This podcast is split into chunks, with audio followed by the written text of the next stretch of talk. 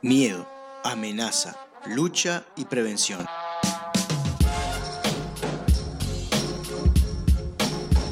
Todos conceptos asociados a la salud, sin embargo, nada más alejado de ella. Te propongo desaprender y descubrir que la salud es conocerte, aceptarte y desarrollar todas tus dimensiones libremente para así integrarte con tu entorno y la naturaleza. Para promover salud en vez de prevenir enfermedades, arranca la columna de Ser Uno Salud Integral.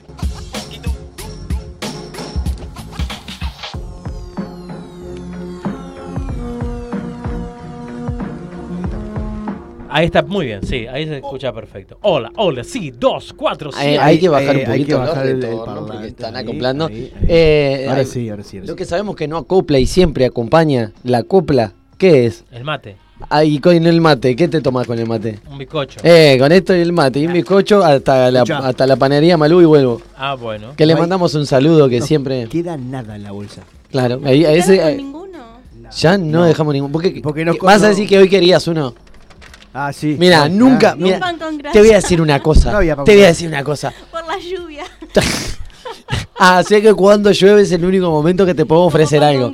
Vos a Esther le ofrecés, tomá, ¿querés un bizcochito? No. Está bien, mirá que esto es vegano. Está, mirá que esto es vegetariano. Está, mirá que tengo un maletín lleno de millones de dólares. O sea, tiene muchos millones de dólares dentro de un solo maletín. Oh. No, gracias. Y hoy que llueve, hoy que te comiste todos los bizcochos.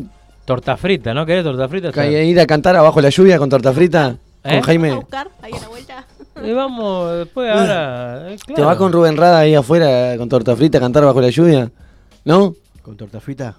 Con torta frita cantaré bajo la lluvia. Gracias, Gastón, porque acá si no parece que uno fuera loco y que no sabe lo que está diciendo. No, por eso te digo, porque yo afirmé lo que tú estabas diciendo. Como torta frita que no sé si vende Malú, ¿venden tortas fritas? Ah, para mí que es un negocio muy rentable. Venden. Venden tortas fritas, como nos bien dije. Ahora, cuando golpeen la puerta abajo de la madre. Torta frita. Creo que están hasta las 6, 6 y media, capaz que están yéndose en estos momentos, pero está ahí en Yaguarón, y siempre digo la Paisandú. Paisandú y Yaguarón.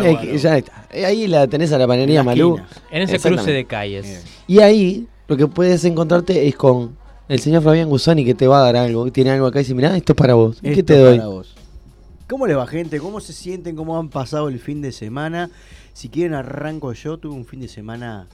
espléndido, se puede decir. El sábado fui con mis pequeños y mi prima, que también tiene pequeños, al Jardín Botánico. ¿Pequeños hijos? ¿Pequeños problemas? Hijos, todos pequeños. Okay. Pero son todos pequeños. No, con mis hijos y los de ella. Y estuvimos ahí, al Jardín Botánico, había una feria de plantas y ese tipo de cosas. Estaba muy lindo, mucha gente en el Botánico. Y por la noche fui a hacer una visita ahí, particular, que también lindo, a conocer unas personas. Y mientras comentamos el partido entre Plaza y Boston River, el arcoíris de atrás, el arcoíris de atrás de la tribuna del Parque Artigas de Las Piedras. Nada. Y el domingo fui hasta Villa Argentina a ayudar a una tía mía a mudarse. Y bueno, estuve en esas... con el día hermoso que hacía para hacer fuerza y ese tipo de cosas. ¿No hubo choques entonces con parrilla y botella de vino? No, es una tía que querés mucho, ¿verdad? No. Sí, yo quiero mucho a todas mis tías. ¿A todas? Sí. Me imaginé que sí también, ¿no? Sí. Y tengo, ahora dentro de poco se muda otra tía mía, que aparte es mi madrina, a la cual también vamos a ir a hacer de mudanza. Contaba que llevo 5 mudanzas en el año colaborando. Colaborando, no, todas tuyas, alguna tuya también. Dos tuyas. O sea, una mía y otra de mi madre, y después 3 de allegados. Así que... mientras ahí hacen un carrusel. Y bien, por ahí el fin de semana con bastante actividad. Pero qué bien, me alegro mucho por vos. Bueno, Gastón está extraño, no sé qué le hemos puesto al mate el día de hoy. Yo que están hablando de tías, yo le voy a mandar un saludo a la mía, porque hoy es Santa Cecilia. Mirá, y hoy es Santa Cecilia porque es la patrona de los músicos, por eso es el Día del Músico, hoy, el verdadero, el original. No, muchas gracias, igualmente Esteban. Un beso grande para Paula. Un beso grande para Pablo y para todas las músicas y músicos de este bendito país y aledaños. No, no le hagan daño a los músicos porque hazle daño. Y bueno, yo un fin de semana también con mucha movida, vine a Montevideo, estuve por la feria de Tristán Narvaja, hacía años que no venía. No te perdiste nada nuevo.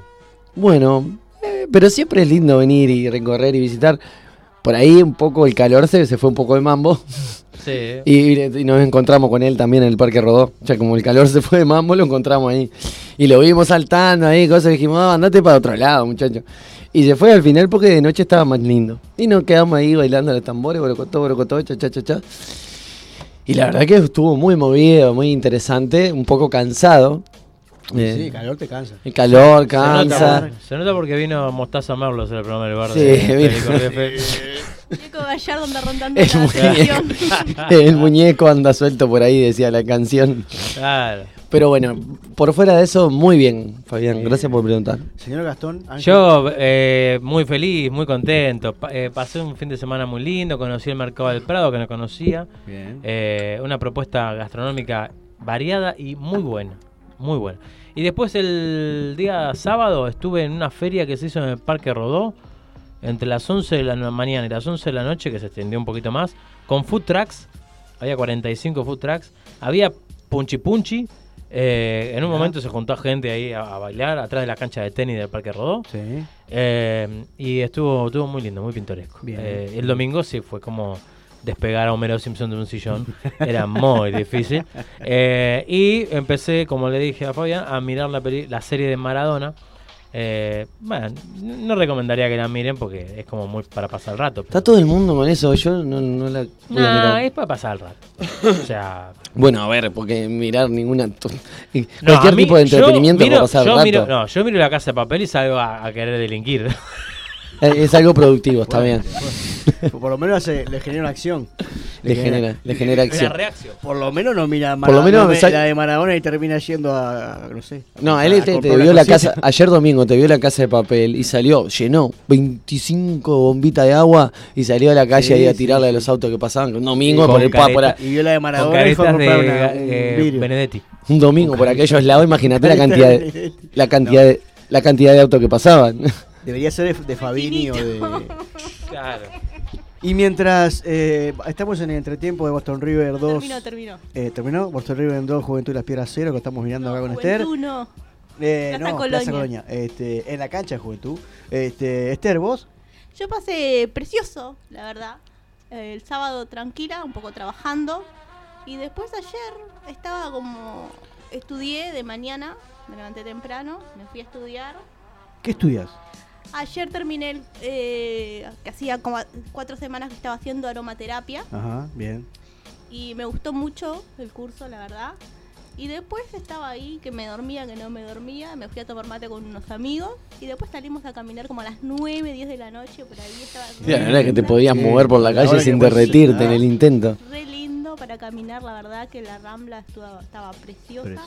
La Ciudad Vieja, todo por allá, por el puerto, precioso. Y hoy me levanté genial con mis 2 felinos y ahora me puse un poquito nerviosa. Ya me quería salir volando.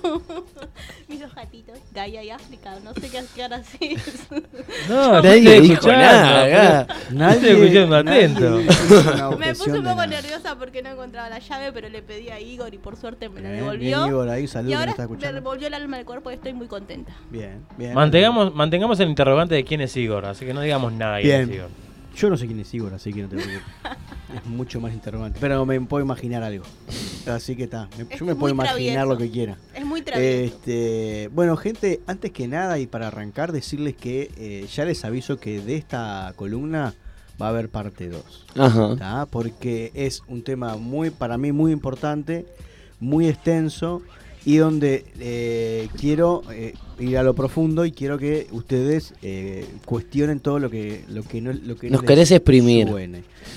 ¿O querés que te exprimamos a vos, mejor dicho? Que exprimamos esta columna juntos. Bien, vamos a agarrar acá la espina dorsal y empezar sin chapa abajo. Vamos a retorcer cual fregón que se está escurriendo. Bueno, sí. El DAR, ¿verdad? El DAR, vamos a ver el DAR.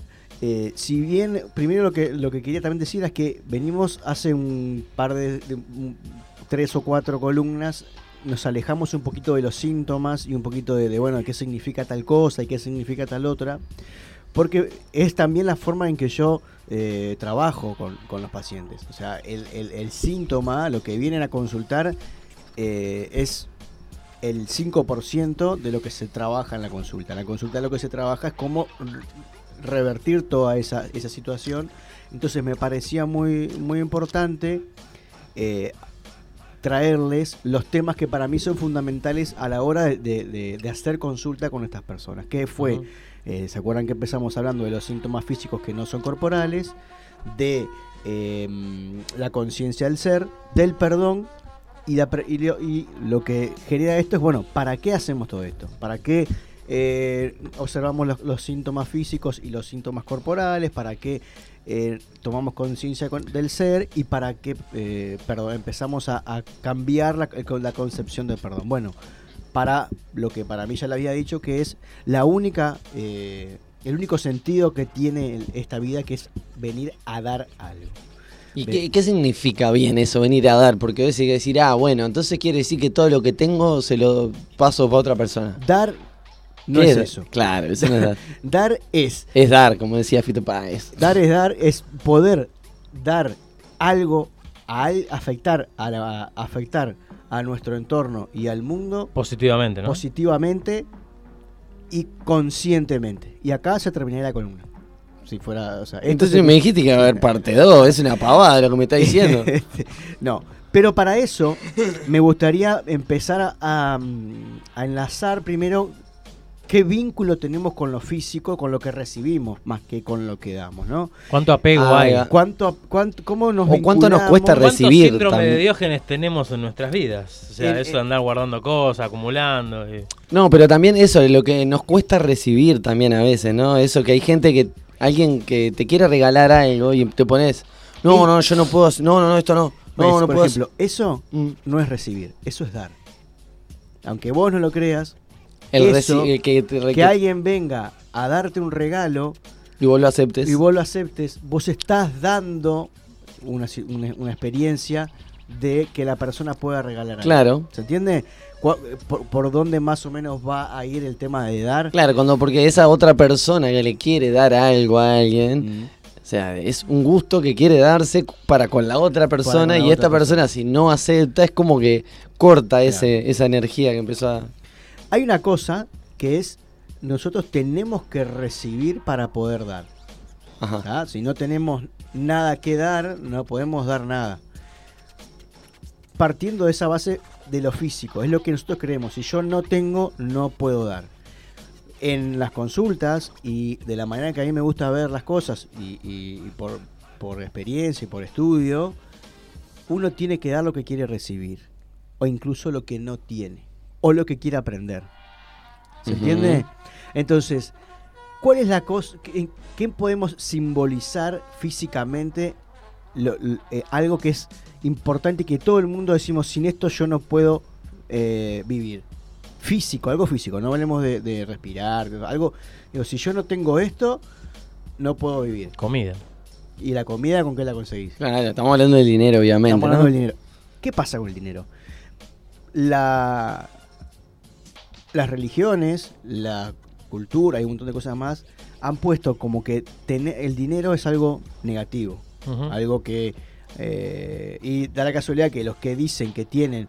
que es malo tener dinero, son quizá a veces los que tienen mucho dinero. Ahora, ¿no? ¿En qué culturas hay una connotación negativa en el dinero? Bueno, la judeocristiana está permanente, y nosotros estamos basados en una cultura judeocristiana.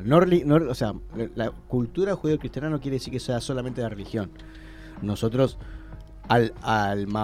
cuando vino acá la conquista y borraron de un plumazo las costumbres y las culturas de origen acá, que durante mucho tiempo fueron ocultadas, mamamos toda una tradición de los reyes católicos y, de la, y del cristianismo, en donde tenemos una relación con el dinero negativa. Claro. O que, el que si tenés mucho dinero, está escrito en la Biblia, es más difícil encontrar una aguja en un pajar que un rico pase por la aguja de un camello, por ejemplo, que simbolizando que no va a poder. ¿Que pase por dónde? ¿Cómo? ¿Por el ojo de un camello será? Por el ojo. En realidad es todo simbólico, pero en realidad lo que quiere decir es que si vos sos rico no podés llegar al cielo, por ejemplo, por decirlo de alguna manera. Algo que tiene una contradicción porque... La iglesia... porque aparte el Opus Dei está allá arriba. Está lleno, por eso. Por lo general, quienes fomentan... Pero nada es de ellos. Sí, seguro. Nada es de ellos. El segundo banco más poderoso del mundo, claro, es pero no es de ellos. Y el primero el Vaticano. No, el segundo es el Vaticano. Pero en realidad es porque ellos saben, lo que yo digo, ellos saben lo que yo voy a contar ahora. Y de cómo vincularse con ese lado. El dinero es quizás el único, y el que tenga otra cosa que venga acá y que me lo diga. En la cara. Es Fabián vive en Minas y Soria. Que en el mundo entero estamos todos de acuerdo. Que vemos un billete y sabemos qué es. Sí, hay una importa de dónde sea. Salvo que veas una criptomoneda. O salvo que sea de alguna tribu aislada por ahí que no tenga la más pálida idea de que existe el dinero. Pero si yo te digo, después que vuelvo yo te digo, es un billete y no te tengo que explicar más nada. Ya sabemos cómo funciona el sistema de... En una tribu no sé si saben lo que es el billete. No, pero por eso te digo, estamos refiriéndonos a la sociedad, sí. Occidental e incluso la oriental. En realidad estoy de acuerdo contigo, Fabián. Solo es como decir, bueno, ponele que salvo en algún punto específico de para 10 personas no sabe lo que es un billete. No es un billete, pero no, estamos de acuerdo. Es quizás eso es algo en la que todos estamos de acuerdo. Entonces, algo en donde todos estamos de acuerdo ya tiene un poder de influencia a nivel social. Claro, se genera una convención, ¿verdad? Se genera una convención que eso genera una energía. Pero mucha gente, y he escuchado... Sí.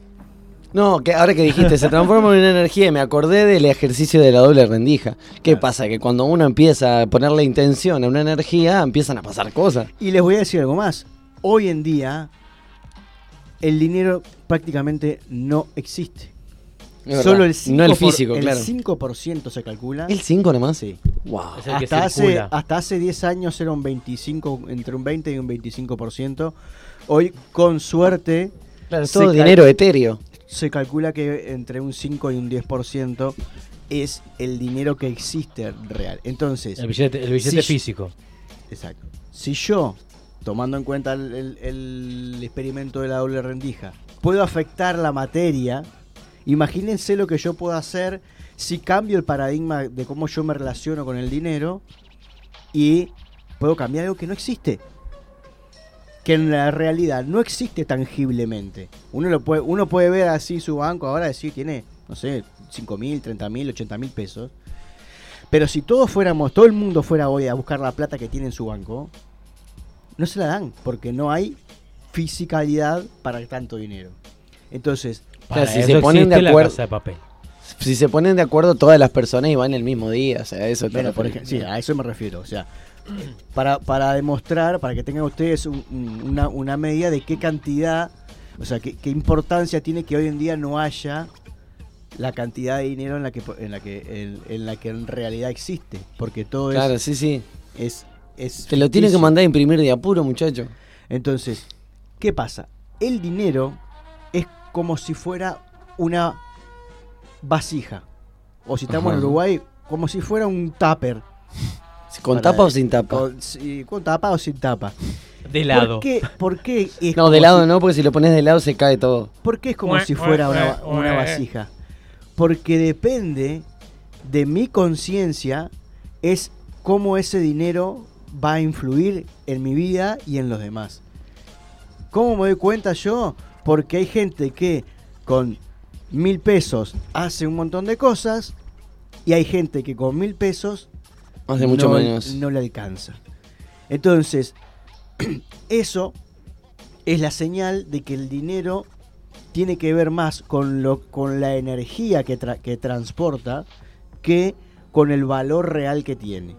Hemos escuchado un montón de historias en donde dice, fundó una empresa con 10 pesos. 10, sí, pongámosle $100 por decirlo. Sí, sí.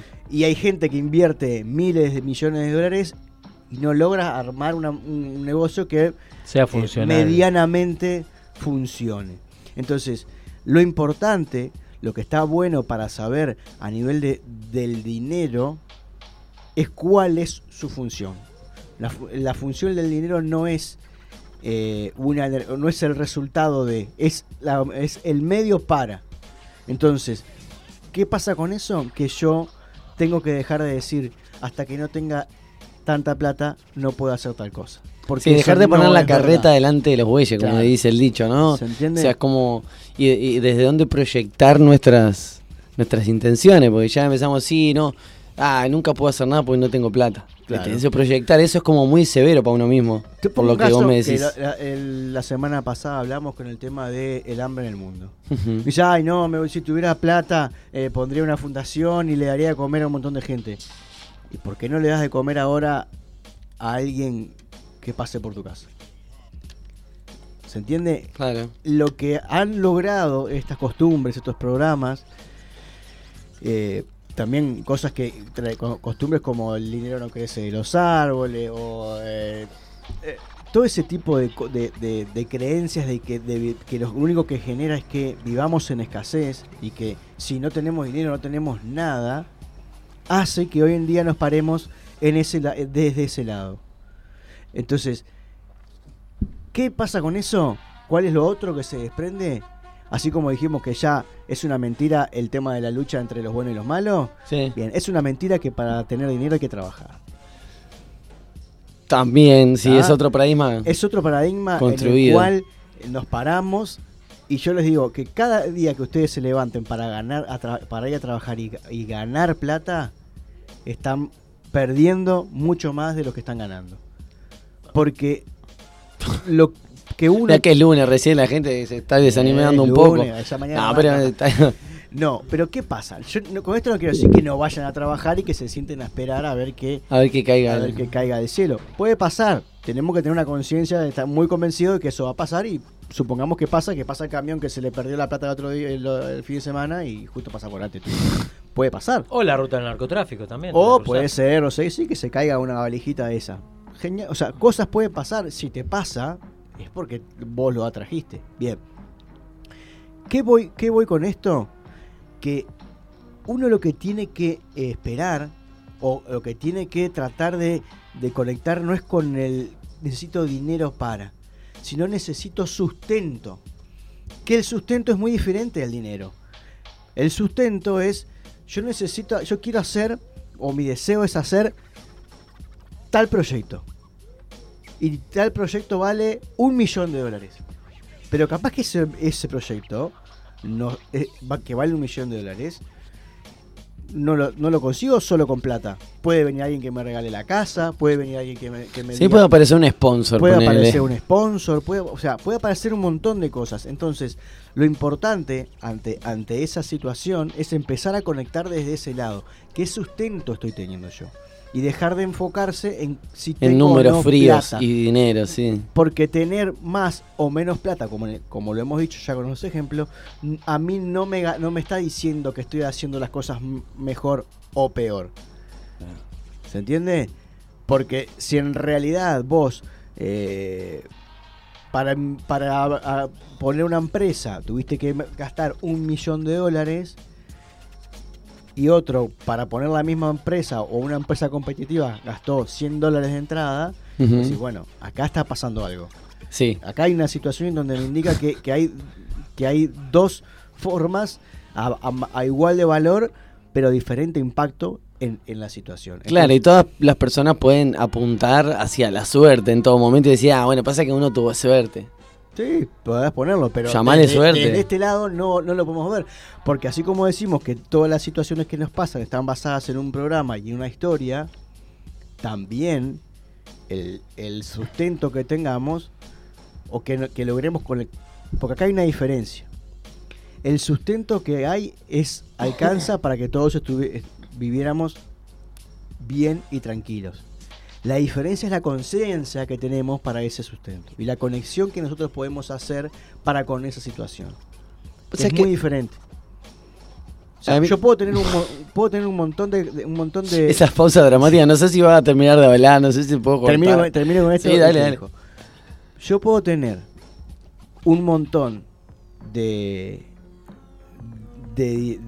problemas, de programas. Puede venir una persona, como me ha pasado, que tiene un montón de situaciones, de conflictos familiares, y el tipo está lleno de plata. Entonces, ¿qué me está diciendo? Que no tiene nada que ver el dinero, porque lo que uno viene acá a hacer no es a tener más cosas, es a conectar con lo que no es físico. Entonces, que yo tenga más o menos dinero no es una medida de que estoy haciendo bien o mal las cosas. Claro. Todo esto sale entonces, como para englobar en dos frasecitas, sale la parte esta del dinero, de que no necesariamente cuando nos dicen, bueno, tenés algo para dar, podés poner la excusa de que no tengo el dinero para dar tal cosa, claro, pero sí lo puedo transformar y dar de otra forma. Si es por dar, siempre podemos dar algo, así sea 5 minutos para escuchar a alguien. Eso siempre.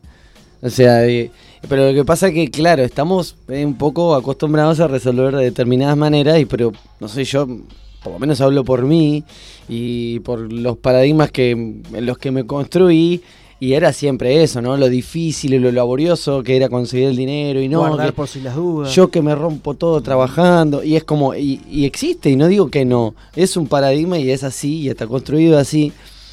Pero claro, pasa eso, uno siempre se para de la baldosa de la necesidad, desde el todo lo que yo necesito esto y todo lo que me cuesta conseguirlo y todo lo que poco disfrute, obviamente, lo que es el trabajo, porque ya lo ves con esa connotación. Uh-huh.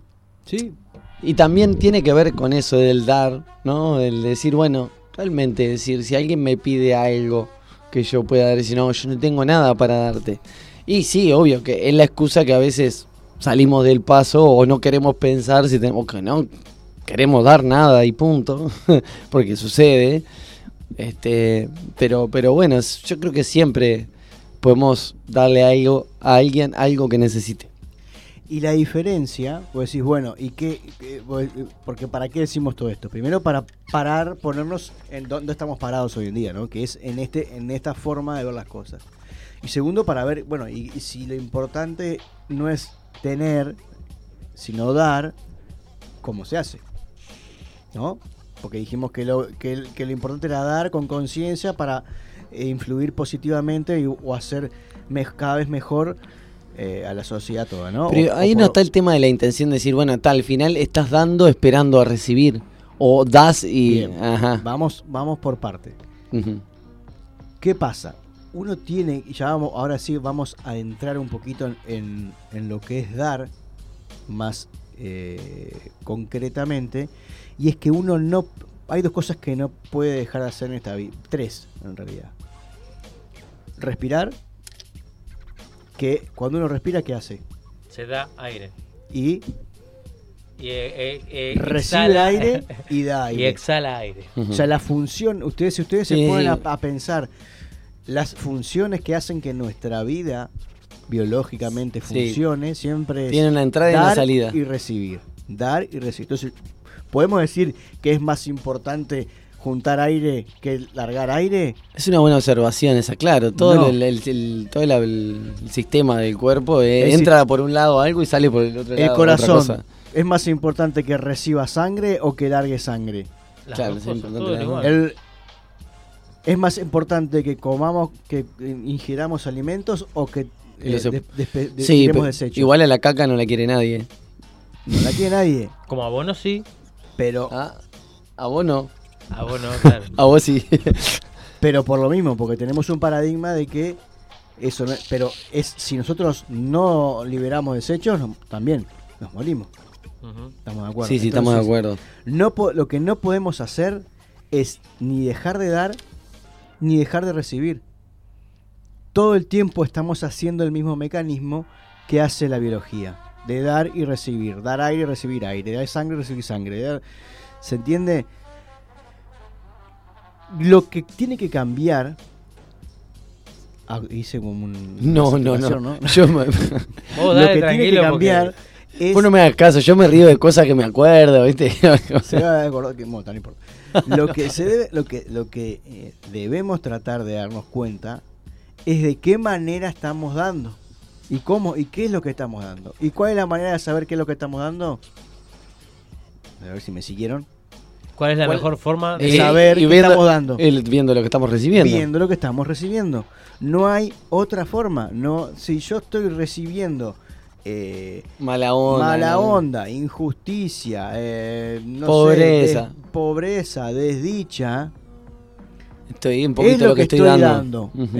En cierto mundo. Lo hemos hablado en alguna otra ocasión de otros lados, pero siempre lo mismo. Eso lo podemos cambiar nosotros. O sea... No se puede cambiar. Y no está mal ni bien, como hablamos siempre, recibir desdicha y recibir... El tema es que lo veamos con juicio a eso. Porque yo les puedo decir que empiecen a pensar situaciones en su vida en donde la pasaron muy mal... Y seguramente porque estaban dando otra cosa, lo que más importante es lo que damos desde la conciencia o desde la inconsciencia, que como lo manejamos todo el tiempo. Entonces, pero uno también puede darse cuenta de todo lo que aprendió y de las cosas que hoy en día no hace gracias a esa experiencia que vivió. ¿Ah? Llámenlo relaciones de pareja, llámenlo situaciones de trabajo, llamen lo que quieran. Ustedes pónganse a ver en los momentos que ustedes pasaron mal y vivieron mal esa situación y se van a dar cuenta que recibieron en herramientas que hoy en día son fundamentales en muchos casos para afrontar nuevas experiencias. ¿Sí? Ok, bien. Entonces... es como cuando decimos, a mí no me gusta hacer esto porque no me gusta que me lo hagan a mí, es una... Y un poco eso juega también, ¿no? Como, o trato de hacer cosas que a mí me gusta que me hagan. Claro. Más que por la oposición, o sea, más que por la negativa. Sí. El tema es, primero eso, tratar de que lo que yo recibo no mirarlo con juicio. No es una mirada de conformismo, es una mirada de decir, bueno, esto que me está pasando... Para algo me está pasando. Para algo me está pasando. Sin embargo, quiero que deje de pasar. Hay que empezar a darse cuenta que uno puede decir sin juicio, esto no lo quiero más en mi vida. Vuelvo a poner ejemplo que ya lo he puesto muchas veces acá. A mí no me gusta el brócoli. Pero yo no hago un juicio de valor sobre el brócoli. No digo, mirá que mala gente de brócoli. No sabés lo que me dijeron del brócoli. Mirá lo que más el brócoli, que cada vez que lo como no me gusta. No me gusta. Yo me sé una de brócoli que no la cuento al aire porque es muy fuerte. No me gusta. Como el brócoli orinado. Elijo no tener en mi vida el brócoli. Pero no pasa más de eso. Lo mismo pasa con las situaciones. Yo puedo decir, yo esta situación con esta persona o con este trabajo no la quiero, no me gusta y elijo tener otra experiencia. Pero tengo que darme cuenta... Claro, no estoy todo el día hablando mal de esa experiencia. Tengo que darme cuenta que para yo tener otra experiencia... Necesito de lo que estoy viviendo ahora. Y fundamentalmente, necesito cerrar de una manera armoniosa esa situación. Porque de la manera en que son mucho más importantes los cierres, los finales que los principios. Porque de la manera que yo finalice cualquier situación, es con la energía que yo voy a arrancar lo nuevo. Entonces, si yo arranco con una energía de angustia, rencor, mala onda, y todo, miedo incluso, voy a arrancar con esa situación, ¿tá? Entonces, es muy importante eso, poder empezar a ver qué estoy recibiendo, evitar el juicio con lo que estoy recibiendo y tomar la decisión de, bueno, mi nuevo deseo es vivir otra cosa. No es, no quiero vivir esto, es, voy a vivir algo nuevo. Después vamos a hablar del agradecimiento, pero bueno, agradezco esta situación, voy a terminar esta situación y voy a empezar algo nuevo, con armonía y con alegría. Alegrarse de lo que para uno está mal o para lo que uno le hace sufrir es la principal herramienta para poder empezar algo nuevo con la conciencia de dar, que es lo que después, la semana que viene, vamos a hincarle fuerte a el dar puro y duro. Y está la cuestión esa, ¿no? De que a veces uno dice, yo ya no sé qué más puedo hacer para que no me vaya mal en esto o porque me deje, es decir, bueno, no sé, cortale. Todo lo que puedas, estás haciendo lo que podés. Dejen de pedirle al universo y a Dios. Y adiós. Y adiós.